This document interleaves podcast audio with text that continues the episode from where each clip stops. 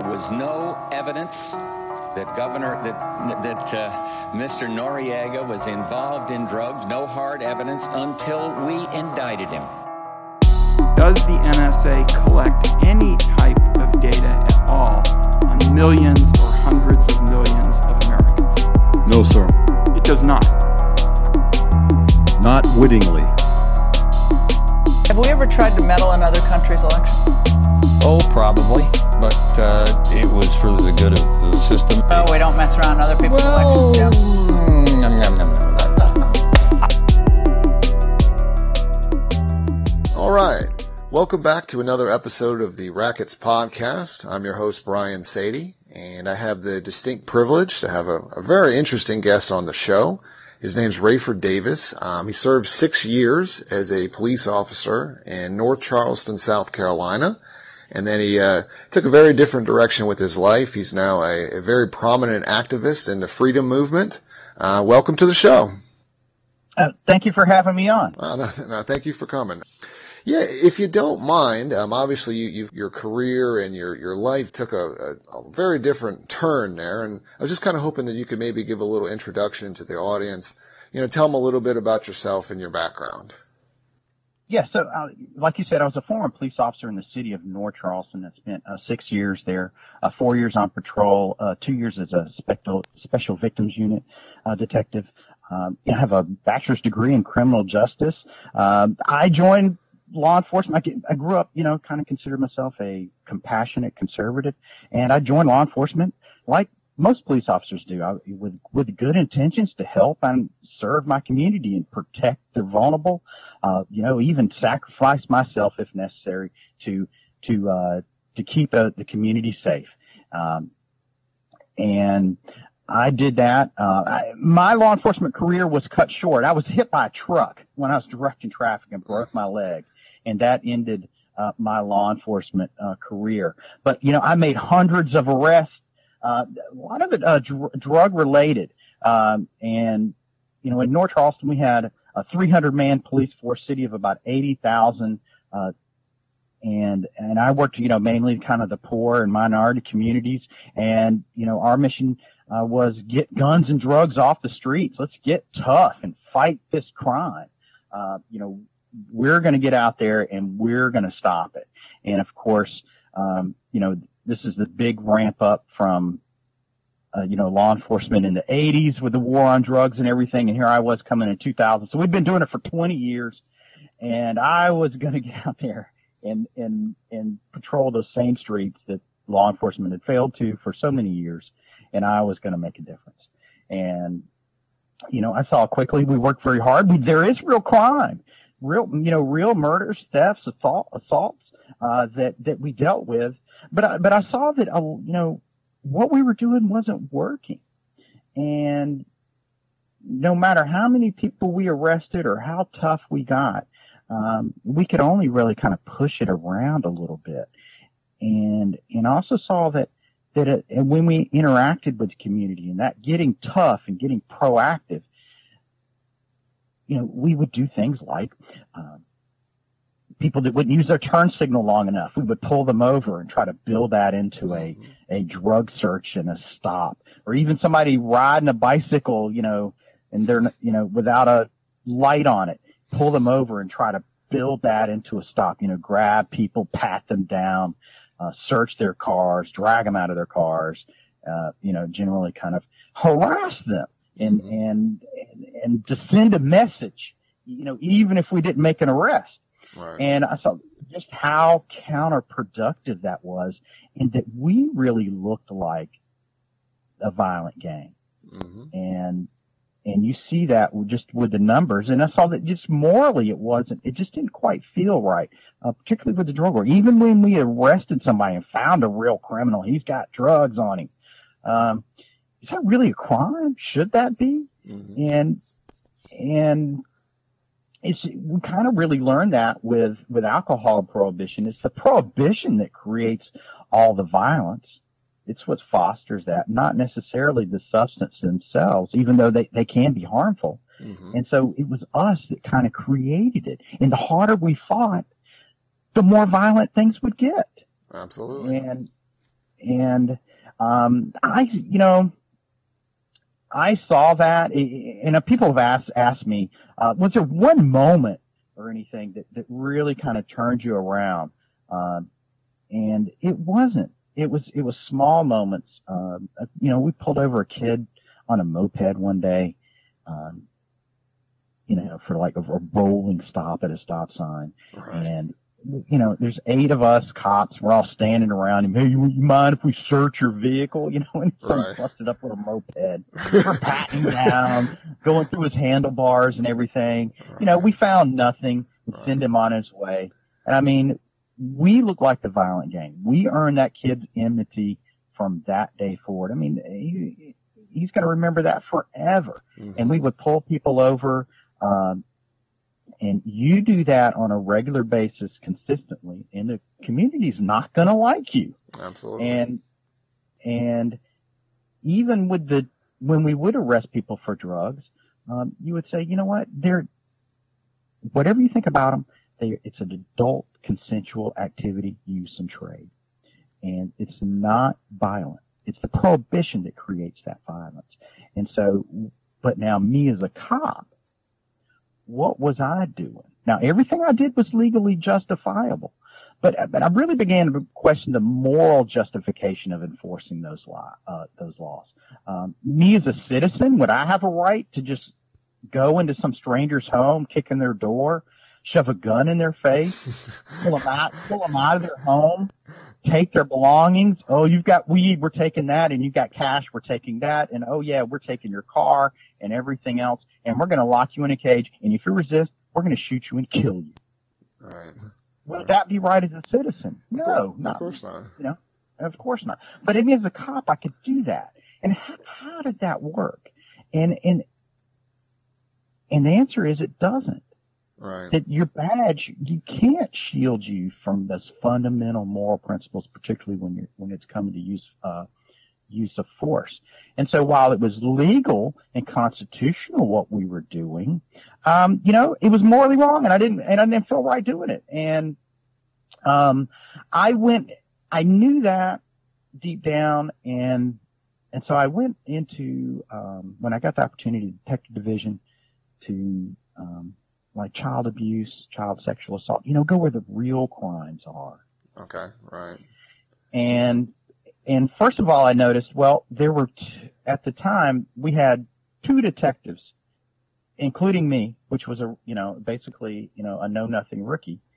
And that's, that's the manpower that, that, uh, that was assigned to child abuse and child sexual assault in our department. Yet we had what, 14, uh, narcotics detectives? Right. And, and we had cases coming over the transom in in in in our in our, our department, and the manpower. Those cases did not. These are real victims. Those cases did not get the investigation they deserved. Uh, we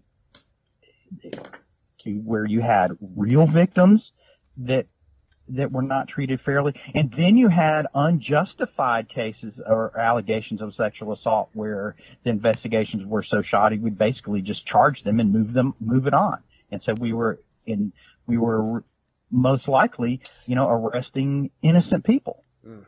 because we didn't do due diligence. Um, and that was really kind of the last thing that got me, uh, as, a, as a police officer and, and kind of morally was, was a particular case where there was allegations of, you know, of an assault.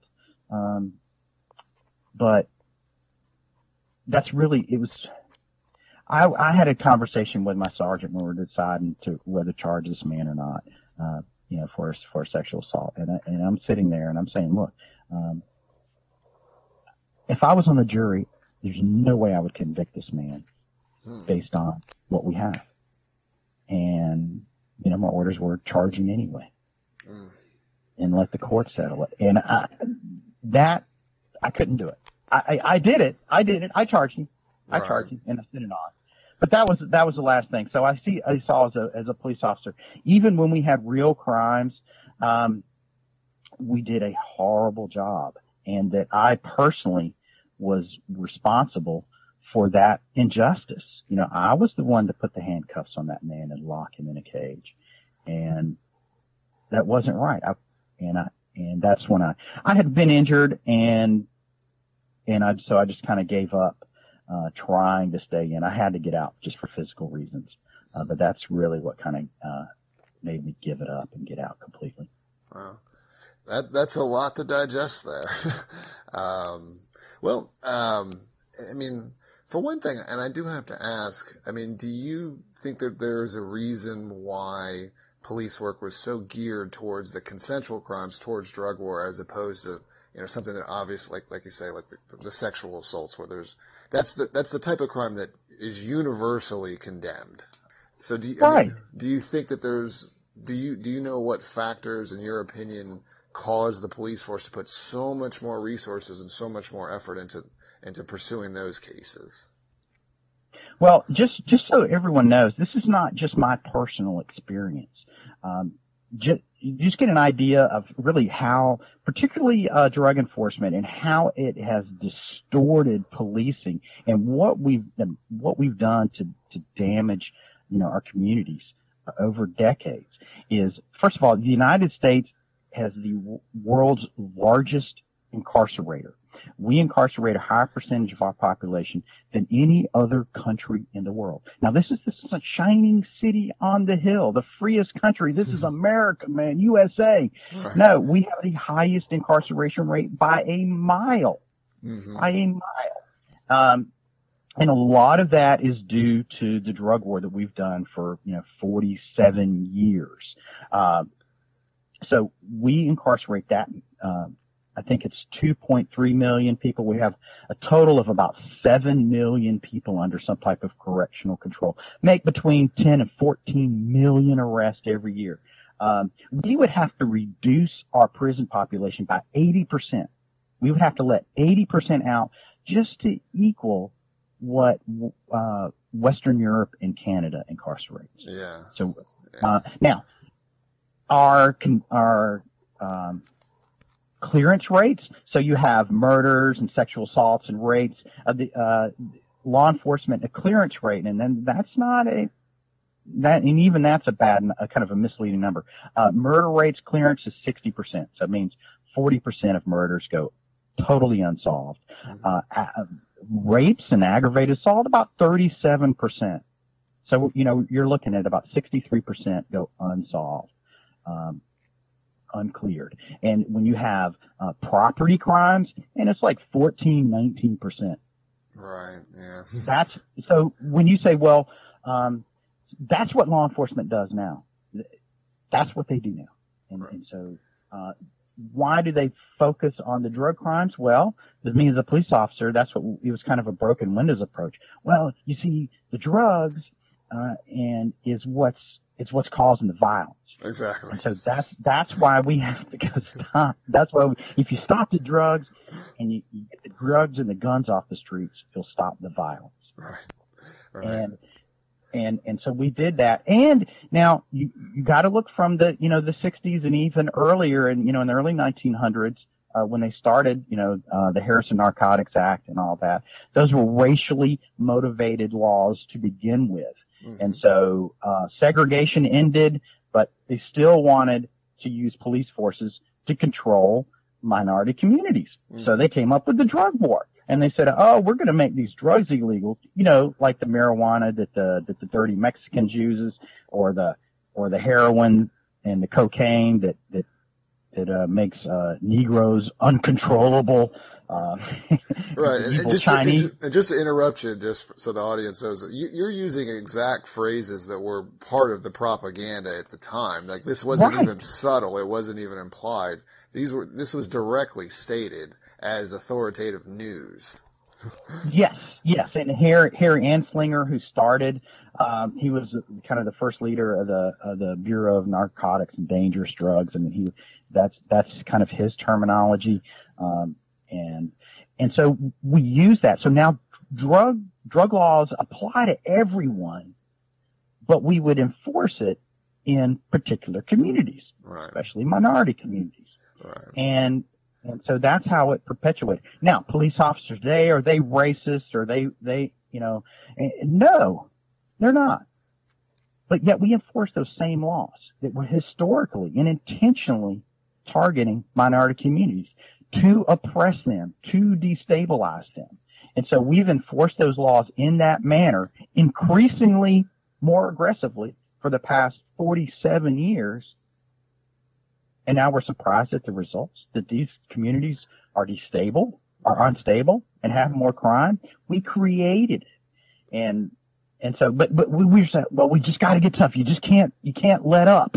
And, and so that's part of why the police officers uh, continue to go on. There, there's that real crime, but they don't understand and they don't allow themselves to admit it. They know this. Every cop does. Right. But you can't admit it because you, if to do so would be to admit, hey, you know, what we did was counterproductive. Right. What we did was oppress communities. Right. Uh, that's different. And you get paid to do it. Right. When, when, when your paycheck, I wish I could remember the quote. I, I, it's Upton, it's, it's Upton Sinclair. You got it. Look at you. you when, when your salary depends when, uh, on you not, I, I remember the one you're. I, I, I, can't, I can't place it either, but it's, it's difficult. Wait a minute, I got it. Right. It's difficult for a man to understand something when his salary depends on him not understanding. and I, and I love that. Oh, it's um, perfect. It's it, it doesn't just apply to police work. It, it, pretty much every sector, government, private sector, you name it.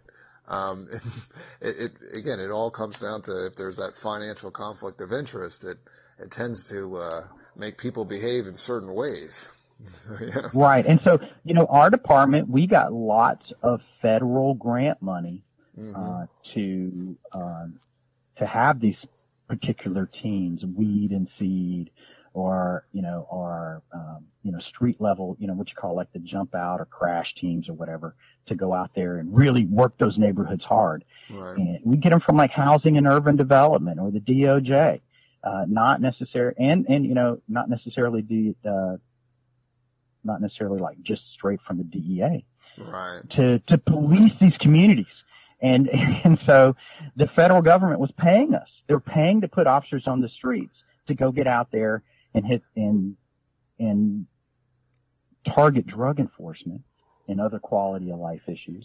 And what we were doing was oppressing those communities, um, which is basically what police were designed to do, you know, from Sir Robert Peel in the 1800s. Yeah. I mean, one of the things that when, when you speak about that, that, that always kind of, that I always think of is, um, cause if we're really serious about getting the drugs, um, go to a college campus if you want to find drugs.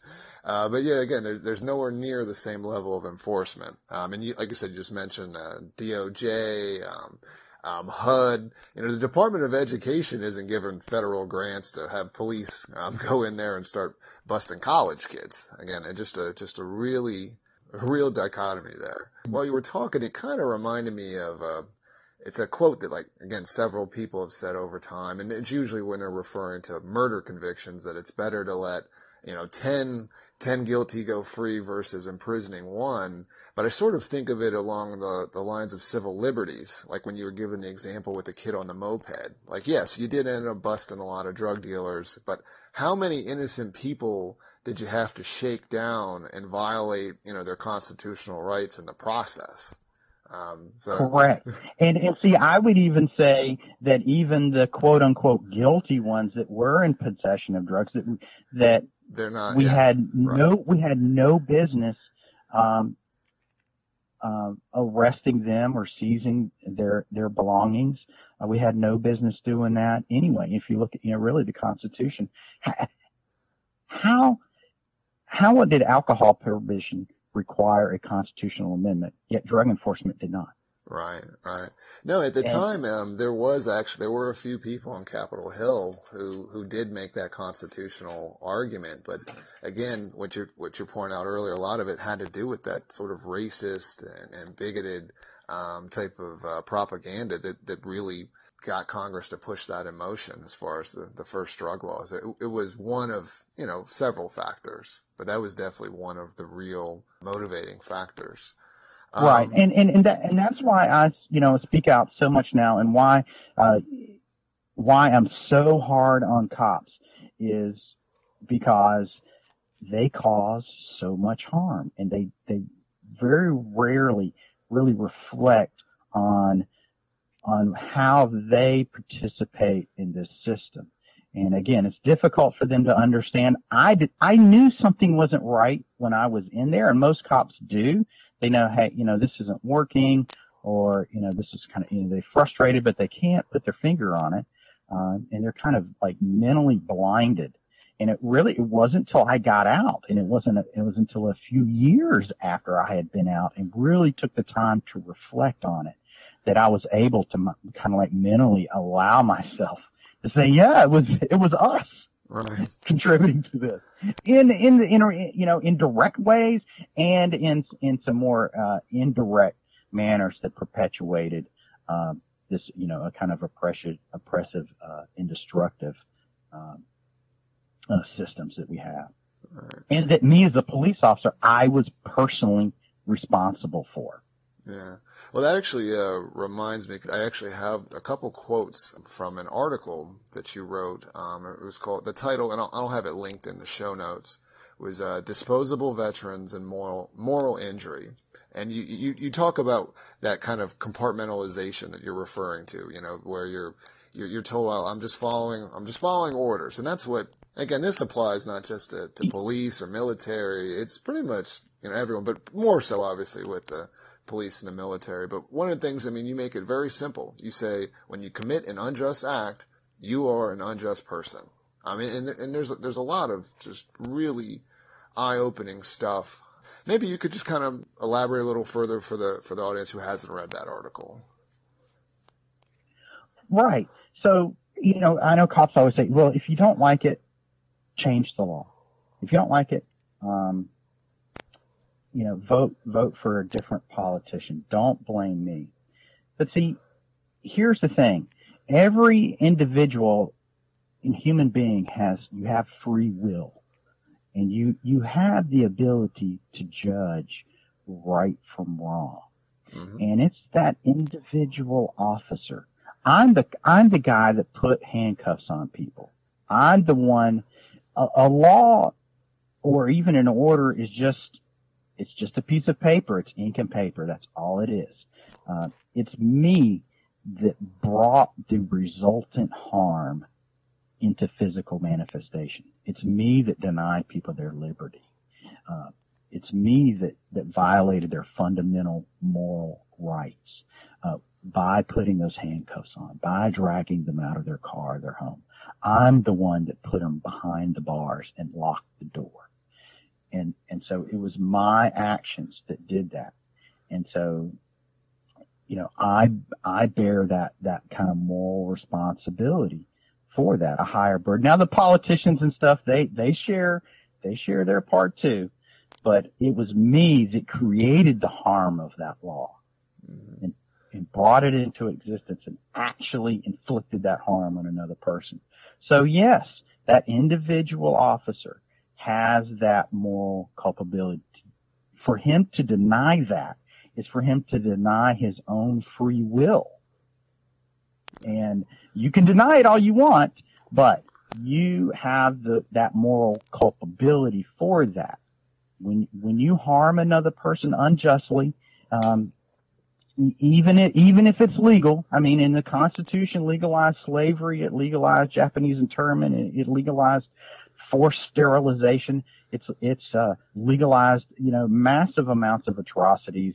Uh, you know, you see the uh, the Indian, uh, Native American uh, Holocaust. Yeah. Uh, all of that was legal. Absolutely, and that not only legal, and, and that, was, that was culturally was, accepted at the time.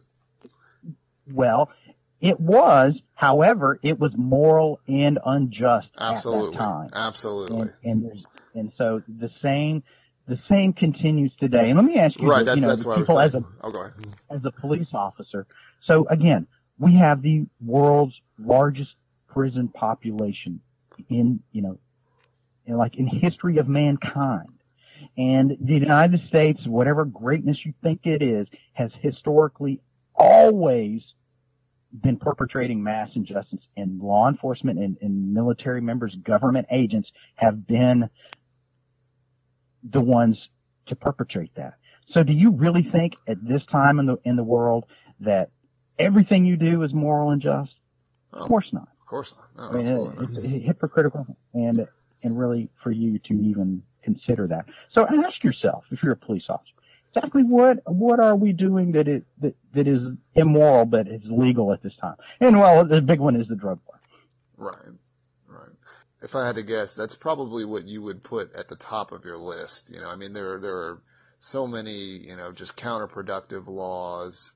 I'm because I know you you're a member of LEAP, uh, which was formerly Law Enforcement Against Prohibition. It's now I think a Law Enforcement Action Partnership. Um, so I'm kind of guessing that of all of the sort of criminal uh, statutes that you had to enforce, it seems like the drug war is by far the the worst in your eyes. Well, certainly, you know, certainly for me, it is like a street level cop.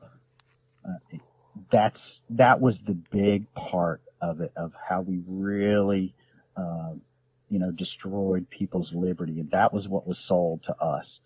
Uh, and so that's what I saw. Now the government, cre- you know, obviously perpetuates a lot of abuses, and there and there's probably bigger ones, but just just kind of like on a personal level between police officers and the community, uh, that was that was really the biggest excuse for a lot of the abuses. Uh, and of course, you know, um, you know, is guns, uh, drugs and guns. Drugs and guns. yeah, yeah, to, and one and of those, those categories are, are, are, are, mostly legal, by the way.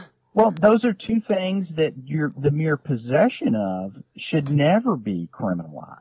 Right. Just the mere possession of it, and that's the two things that we were going after the most, and criminalizing people for that. So I mean, because a lot of times when you you pulled somebody over, again, a lot of times people are legal gun owners you know, and that's, we're seeing, you know, we've seen it, you know, with, uh, was it Philando Castile? But we're, you know, there's so much of this kind of, we, we see these instances of abuse uh, quite a bit. Um, and kind of, there was a recent uh, segment on Bill Maher, um, and I just kind of wanted to comment on that. Um, he did, he kind of repeated what a lot of people say, you know, most cops are good cops, but then he sort of kind of gives the counter what I'm wondering is, do you think, because we do see a lot of abuse and excessive force by police officers, do you think that's a result of, of bad people going into the institution? Uh, is that a is that a result of the culture of the institution? Maybe a combination of factors. You know, you know, what's your experience with the with that kind of issue? Um, no, it's you know, it's not like bad people going in. Um, and you know, let's talk, talk about like cop shootings and, and, cops. It's very rare for cops to actually shoot and kill someone. Incredibly rare. Now, in the United States, U.S. law enforcement kills a lot more people than other countries do. So there is a disparity in that, in, in that respect. But overall, it, you know, it's like point zero zero zero zero zero two percent of encounters where a cop ends up shooting someone. So in some ways, it's you know that is kind of a red herring. Uh, I would say you know the, the bad cop, good cop. I, it's good cops enforcing legal laws that that create and are actually cause the most harm on our communities. And so again, we're arresting people for not, you know, laws, again, the drug laws, gun possession, um, those type of things that shouldn't be a crime in the first place. Right. And all that's legal. And even if I put my, you know, handcuffs on somebody real nice, and, uh, it's still horribly unjust. Right. And, and so now the, the abusive stuff, um, in a way, you talk about like training. Uh, we'll talk about training a little bit. Um, when police are trained, and you, a good one is like you hear cops yelling, "Stop resisting! Stop resisting!" Right. Uh, you know, in some of these abuse videos, and when in many cases they're just not just sort of tightening up or not really trying to, Right. they're not trying to cause harm to you, but if you just tackled me, I'm gonna, you know, somewhat. You're gonna put your hands out. Yeah, You're gonna put your hands gonna out react something. that way, right? Even yeah, if I'm not trying If to you get, harm if you get if you get punched, you know, you're you're you're you're immediately going to try to like get away from that. right? Um, you know, somebody tases you, uh, you know, with a drive stun. I mean, you you can't not stop right. uh, walking around. I mean, that's you can't. Uh, you know, don't move. Right. I mean, that's that's cops know that. right. And they know they that. know that. exactly. and and so but the training the reason cops can kill someone um, and they and they and they do more than than most countries and then somehow it's turned around where there's like a 99% justification rate Yeah, I've seen shootings. that. Right. and, and and the reason is the training is specifically designed to justify the unjustifiable Yep. That's so what I figured. when police departments get together, now a lot of them they won't admit this, but that's what their protocol does is to say, hey, well, this, you know, an officer might act in this manner. so we need to set up our training so we can go back and justify it and say, yeah, the guy flinched. And so, you know, we shot him. He went to his waistband. So we shot him. Right. Right. Philando Castillo or Right. any of any of these others. Uh, Several, right. Livonia down in Florida, or Derek Cruz down in Florida, where these guys were totally unarmed, no guns. Cops shot them in their homes. And, oh, no, it's good because waistband, furtive movements. So all of that is, they're intentionally trained that way. Now what has happened though is now police officers, they've kind of bought that. And, and so they actually believe, hey, this is, if anybody just kind of moves their hand a little bit, they could kill you right away. And so you better shoot them. And, and so it actually, it, it, it becomes kind of this perverse, um, you know, it's kind of self-perpetuating cycle where now you do have officers that really do believe, hey, I got to shoot this guy Right. in, in, in a situation where a normal civilian would look at this this video of an interaction and go, "You shot that guy seriously?" Right. You know, I mean, and so we we hold cops. I think of uh, you know, a convenience store clerk. I mean, convenience store clerks they deal with some sketchy They do. folks now. It, yep, they And- sure do. And I mean, if they, if convenience store, jittery convenience store clerk shot people under a lot of the circumstances that you see police officers shoot people, you'd be going, these folks are crazy. Right. That, that was exactly what I was thinking when you were talking about that. What if I murdered somebody in public? I said, well, he reached, we had, we had harsh words and he reached quickly for his, for his pocket. You know, I, I'm pretty sure I'm going to jail on manslaughter. Uh, but when that's a police officer, you know, that, that, that there's a whole different set of rules. And I think There's a, there's a oh, whole different set of rules. Yeah. And, and, and that's, in, that's intentionally so. And see, that doesn't do the police officers any favors. No. So you're getting them to unnecessarily fear and, and you're making it more likely that they're going to kill. Now, why do, why am I, I'm saying that the training is, is specifically designed to allow cops to kill people, yet they still don't, they still don't. And it's because cops, um, are generally good guys and they don't want to kill people. And so they try really hard not to, but you have to countermand your training and your indoctrination to not shoot people. I think about my, you know, just my time on patrol and not that I was, you know, this, you know, this real, um, you know, active cop. I was just a, you know, just normal cop. And I probably could have shot, I don't know, between six and 10 people a year, uh, and, and have been justified. Right. Minimum. To where the, the And- paperwork could get, you could get away with it on paper. Um, It would have been not be charged, not been charged. Um, I could have shot, uh, you know, plenty of people a year, and that's just me, one cop. You know, and you multiply that by the millions of cops that we have out on the street, and you can see how bad it could actually be. right. Um, but that's because I didn't want to. But I had to countermand my training to Right. do that. right. And and so that's what happens is is police officers you see them they they stress and they they actually fall back to their training Right. and that's when they kill people unjustly. Well, I remember the the last time we spoke, one of the things you were telling me about is because again, I, several times you had people resisting arrest, but when they did, I, and maybe I'm remembering wrong, but you were saying that the vast majority of them, they weren't trying to overpower you and harm you; they were just trying to get away. Right. Am I remembering that right or no? Yeah, that's that's true. Uh, you know, and I just had like one or two that just really were like attacked me. Right. kind of thing. Uh, they're they're they're all kind of trying to get away. Now, I'm not saying they're not dangerous. Right. No, no, I'm just saying, that- but, but in other words, um, they're trying to get away, but in other words, y- it, it wasn't to where your life was necessarily in danger. They were just, the, making the arrest was, was what would, what could be lost, not your life. Uh, but now there, like you're saying, there were a couple of times though. Yeah, yeah, and Or- and and um and so again, that's it goes back to like the drug war and all this gun enforcement and everything.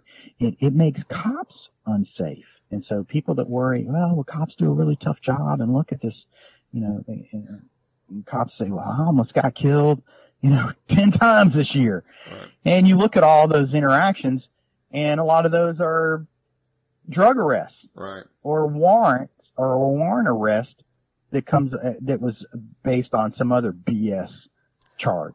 Right.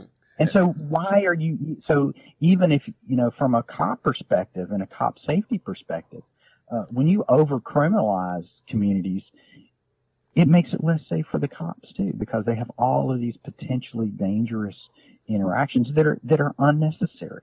Right. Right. Yeah, if you could just minimize, you know, keep it, keep it to the, keep it to the crimes that we all, that we universally, the real crimes where Right. you where you contact you come Right. in contact with someone. And again, a good portion, a decent portion of that crime would be eliminated if you were to end the drug war. Um, I, I've seen It different would, so- studies. oh, go ahead. Yeah. So, you know, you ask police officers and it, you know, and it varies from, you know, um, departments and everything, but you ask them what, what is, how much, how many of your murders are drug related? Mhm. And, you know, they'll be like 40%. So, Well, there you go. And, you know, that's drug prohibition related. I never responded to a drive-by shooting between two liquor distributors. right. Never happened. Right. Tequila, tequila is just as dangerous as crack cocaine. I mean, it really is. I'd, I'd say more And- so Yeah, it could be. by the numbers, but yeah, I mean, over Well, the long yeah, by term. the numbers, by the numbers, it is. Right. Um, but but we never had shootings between liquor distributors. Right. Um, you know, the beer man, the Coors man, and the Budweiser man, they can, you know, here they are, fierce competitors, yet they can stack, um, you know, beer next to each other in the same convenience store and get along well. right. No, no uh, blood is shed. Taxes are paid. Um, No blood is shed, taxes are paid. Everybody knows exactly what they're getting in their product. mhm. And if, you know, if, if Coors decides to intentionally spike their, you know, their beer with fentanyl and kills people, well, then you would know exactly who did it and you can, you know, you can charge, if you want to charge them with murder for intentionally doing that, I'm, I'm good with that. Absolutely. Uh, but see now, now you, you, um, you can't. And so, uh, that's the difference, and that's how the prohibition creates all that crime. The cops are running around like chickens with their heads cut off, trying to clean up. Right. Absolutely. Absolutely. And one one thing I, I, I've wondered, and again, it's just my personal curiosity, because again, we do see there's a lot of this um, excessive force and police abuse, and in my opinion, some of it is predictable, um, just because of the institution. When when police they- they've got you've got quotas and pressure to go make arrests. And you know if you if you go too far over the edge, there will really be no ramifications, and you got to put up with all kinds of stress and threats. Some of that, in my opinion, is just predictable. But what what I'm kind of wondering, in your experience, and I'm pretty sure you probably witnessed, you know, some some police abuse or excessive force, was it really like a more inexperienced cop who's just kind of jittery, who you know doesn't really have his he doesn't have his sea legs yet, or is it maybe you know people who've been on the force for quite a bit and have just kind of learned that they can get away with it? Um, you know, what would your experience be with that? Well, it's it's a little bit of everything. Really? You're you're right, and but you you see which which cops, um, you know, in some ways it doesn't seem to matter. uh, as, as far as a, uh, experience and everything. Um, cops just have a massive amount of interactions with people. Right. Uh, and so that increases the chances of a lot of issues. Again, cops are, they're trained to fear. They're trained to escalate. You know, that, that whole, um, use of force continuum, that plus one is, you know, where you, you elevate it, any type of response that you get, you elevate it. Cops are trained to fear. They're trained to ex, es, escalate it. They're trained with this whole, you know, thin blue line, you come home at night to not uh, value human life. And, and so that creates a lot of it. And then you also have police officers, they know how to manipulate uh, situations. And there is incentive to actually create non-compliance with someone. And so a lot of this, you know, particularly street level enforcement and stuff is, you know, we would get out there and you actually kind of, you treat people, um, so they don't comply with you. Right. It- it- And that- somebody that who's just a- looking for a problem, basically. Right. So I want to create an arrestable situation mm-hmm. because that's what we do is we arrest people. And so by doing that, I can, you know, getting people out, making people come out of their car and, and cops can tell anyone to get out of their car. But quite frankly, it makes, it makes very often, now not all the time, but very often, that increases the danger. Right. You know, in some ways, the guy sitting in the car, he's a lot, you, you know, he, he's not going to attack you Right. because he's got to go through the door. or, or, you know, so, um, but you do things like, you know, get out of the car, um, you know, put your hands up, don't move. Right. No. I got you right. The, the, the conflict of that, right? If they move, then, Right. then they, you know, Right. either, either way, they're failing to, to comply with your orders. failing to apply and how you talk to people sometimes you can you know you can kind of aggravate them Right. and do that and um you know you start grabbing them uh and and they flint they they- you know you you go and put your hand on them and they in, in, instinctively kind of reflex and oh there you go see he's resisting right there so now down to the pavement he goes uh and and those type of things But let uh, me, you um, running up on people, you pulling up and jumping out of that car really quick. Um, that's a good tactic. Uh, if you don't door mind, popping, or that's what they call it, and that scares the crap out of folks. of course. And and and so what do they do? They do furtive movements, or they turn around and run, or all those things. Now I got them. And uh, and so cops do a ton of that. And and now uh, a lot of them do it intentionally. Um, a lot of it is unintentional um, because it works, and so that's just it's. You, you talk about uh, people in um, like the sales business, not cops or, or soldiers, but they kind of do unethical things to make the sale, Right. and and and a lot of them they really don't sometimes don't even quite know what they're doing, but they kind of bamboozle people, you know, kind of fast talk, those type of things. Uh, and we do the same things as cops to make the sale. And for, you know, for us, a sale is the arrest. Uh, Well, and, and so it's unintentional. It's also intentional. Now, the most vicious and mal- malicious cops, that's, that's kind of frowned upon too. So you have, because, uh, people, uh, really get upset with that. And they also and lose so- money. Th- th- Those people sue, uh, when when that those happens. people and they cause problems for your for you know leadership and everything. And but keep it to an you- acceptable level of damage. So you keep it you keep it to an acceptable level, and what that is, and, and some cops, you know, do more than others, uh, and so that's why why aren't all cops just these vicious maniacs? Well, because you know we have to we have to uh, to at least show some some degree of um, of accountability. So you don't have the most vicious psychopaths; they kind of get weeded out. Uh, but you have that middle ground.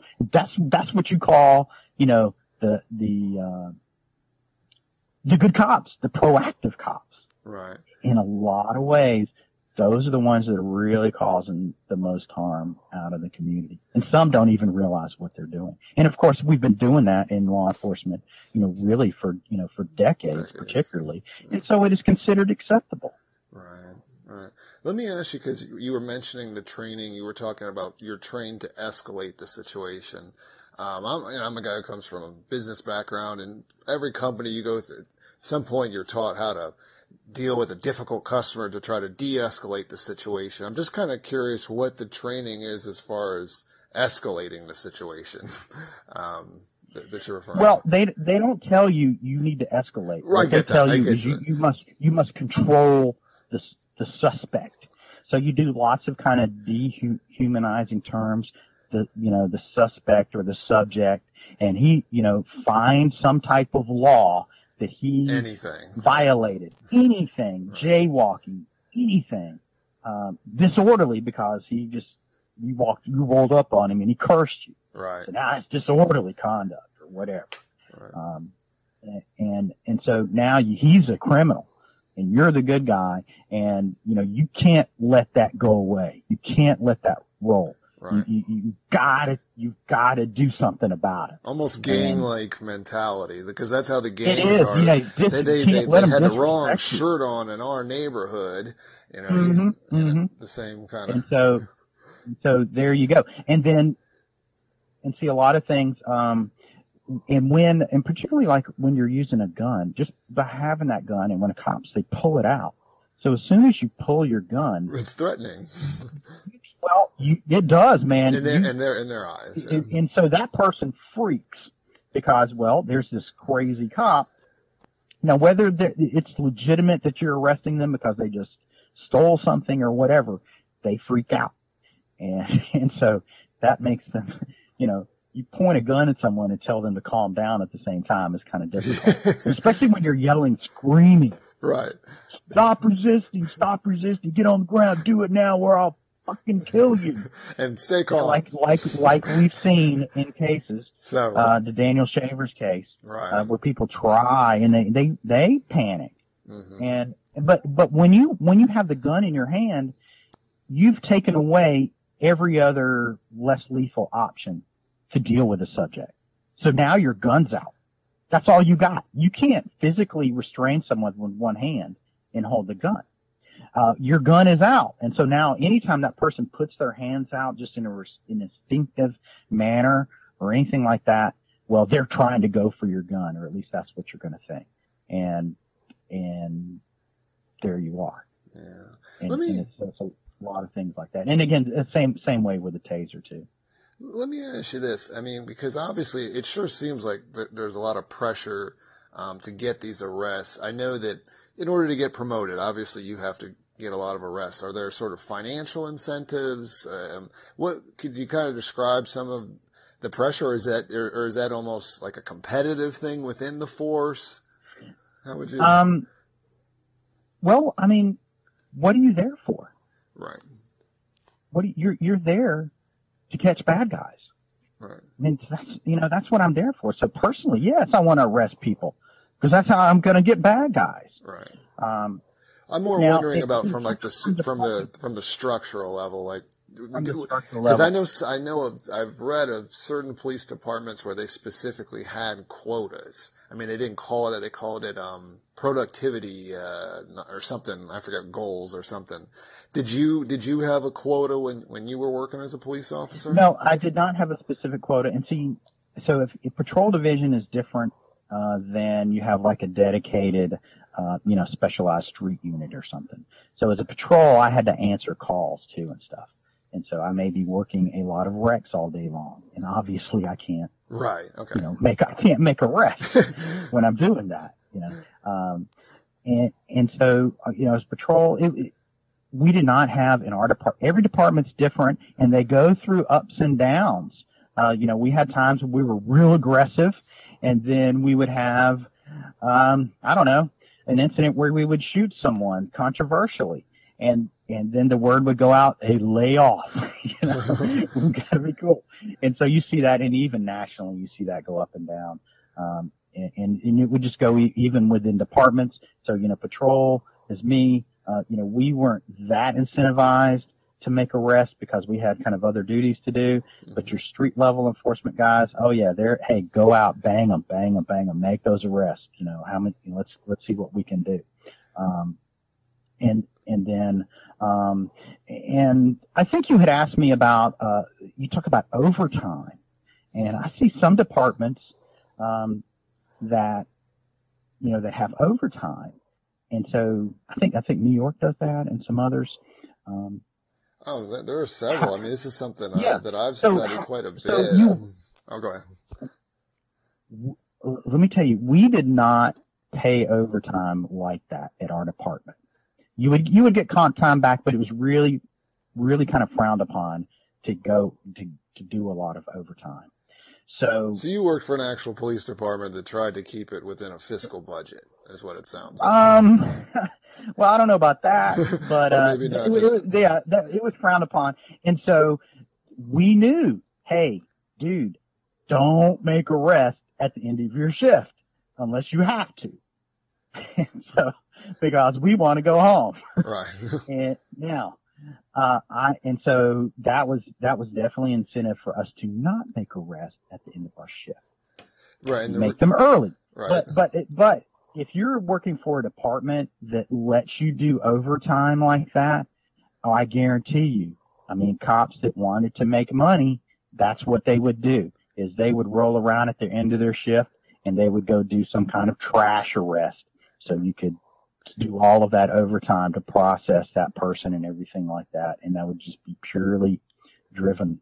uh, And when you're saying trash, you're talking about like you, like you said, like a disorderly or something. Just look to create crime, just to to bank it. Because for people who aren't aware, right. that time while you're filing the paperwork and then you got to show up to court, you're getting paid overtime pay for for all Yeah. that time. Um, and I mean, there are some police departments uh, where the average officer is earning over a hundred grand, and it has a lot to do with that overtime pay. Um, and again, I, I don't, and it's something that I've said before that I don't think every police department's abusing it. In fact, I don't know what extent is, but there are some egregious cases. Um, there's actually a pretty current example with the uh, Massachusetts State's police. Um, like over 30 officers have been arrested. Um, and they weren't even going through, jumping through that hoop. They were just, again, this is what they're alleged of doing. They haven't been convicted, but, um, it looks like they were just not even showing up, um, for overtime hours and saying that they were.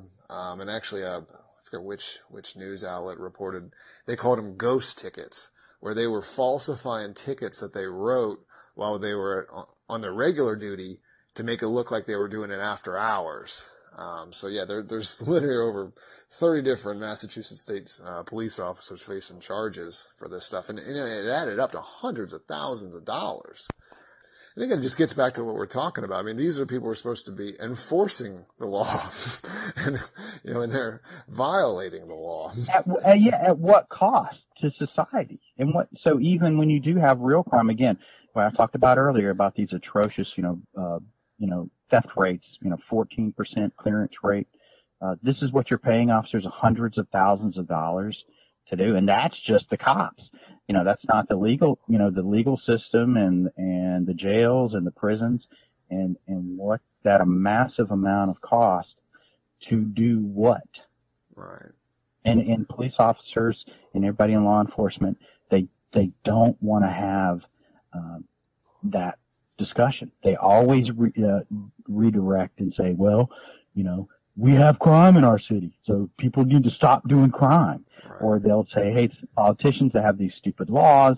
It's not us. They always deflect and redirect. They never want to have that really honest discussion and really take the, what I, you know, like take the plank out of their own eye before they start talking about other people's specs. And that's what I try, I try to do as a, as a, as an advocate To help to challenge men that really want to do well and help their community is to really challenge them to do that and just stop laying back and say, well, obviously I'm doing good because I'm a cop and I'm a good guy. Right, right. The ac- actual accountability. Yeah. Um, so we're getting, we're basically coming up on the hour, and I know I know your time's limited.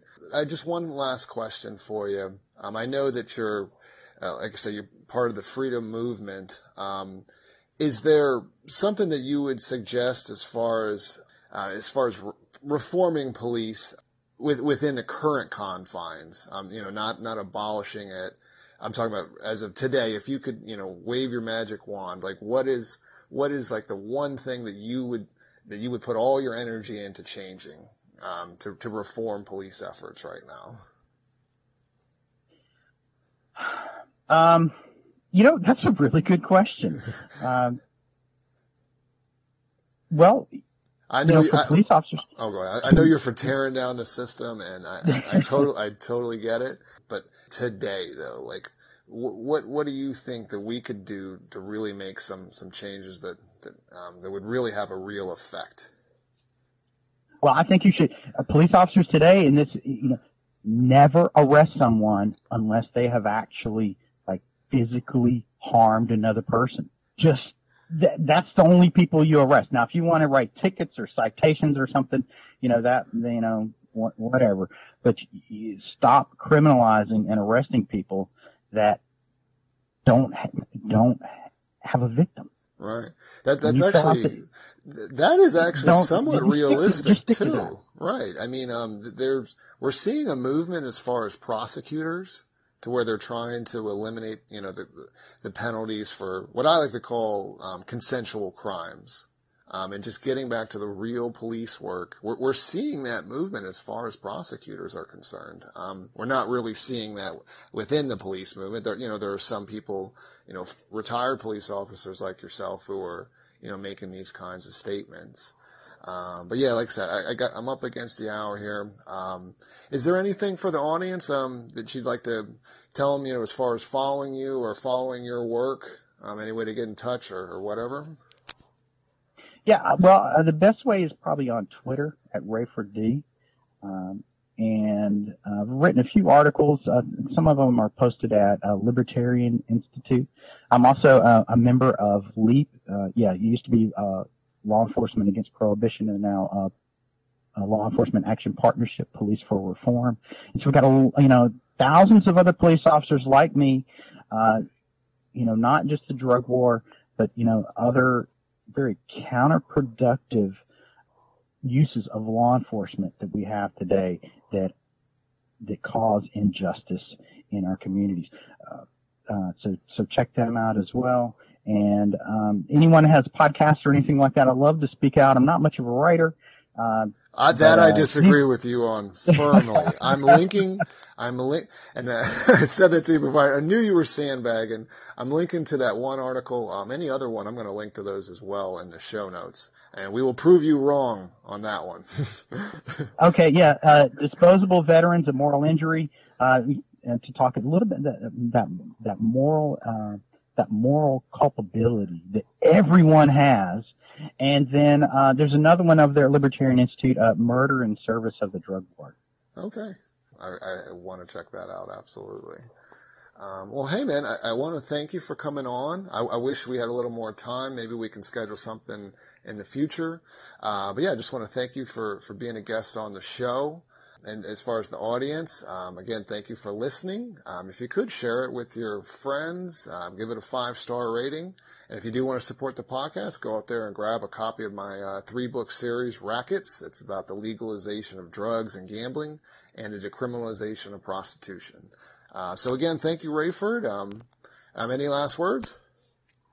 I just uh, thank you for having me on, and uh, yeah, you've done some some good work too. Uh, your articles on Daniel Shaver uh, and that shooting, uh, these people should check out as well. Oh man, I, I appreciate it, man. Well, thank you so much again, and um, I'll talk to you later, my man. It's a big club, and you ain't in it. I am concerned that the size of some of these institutions becomes so large that it does become difficult for us to um, to prosecute. You can have a license.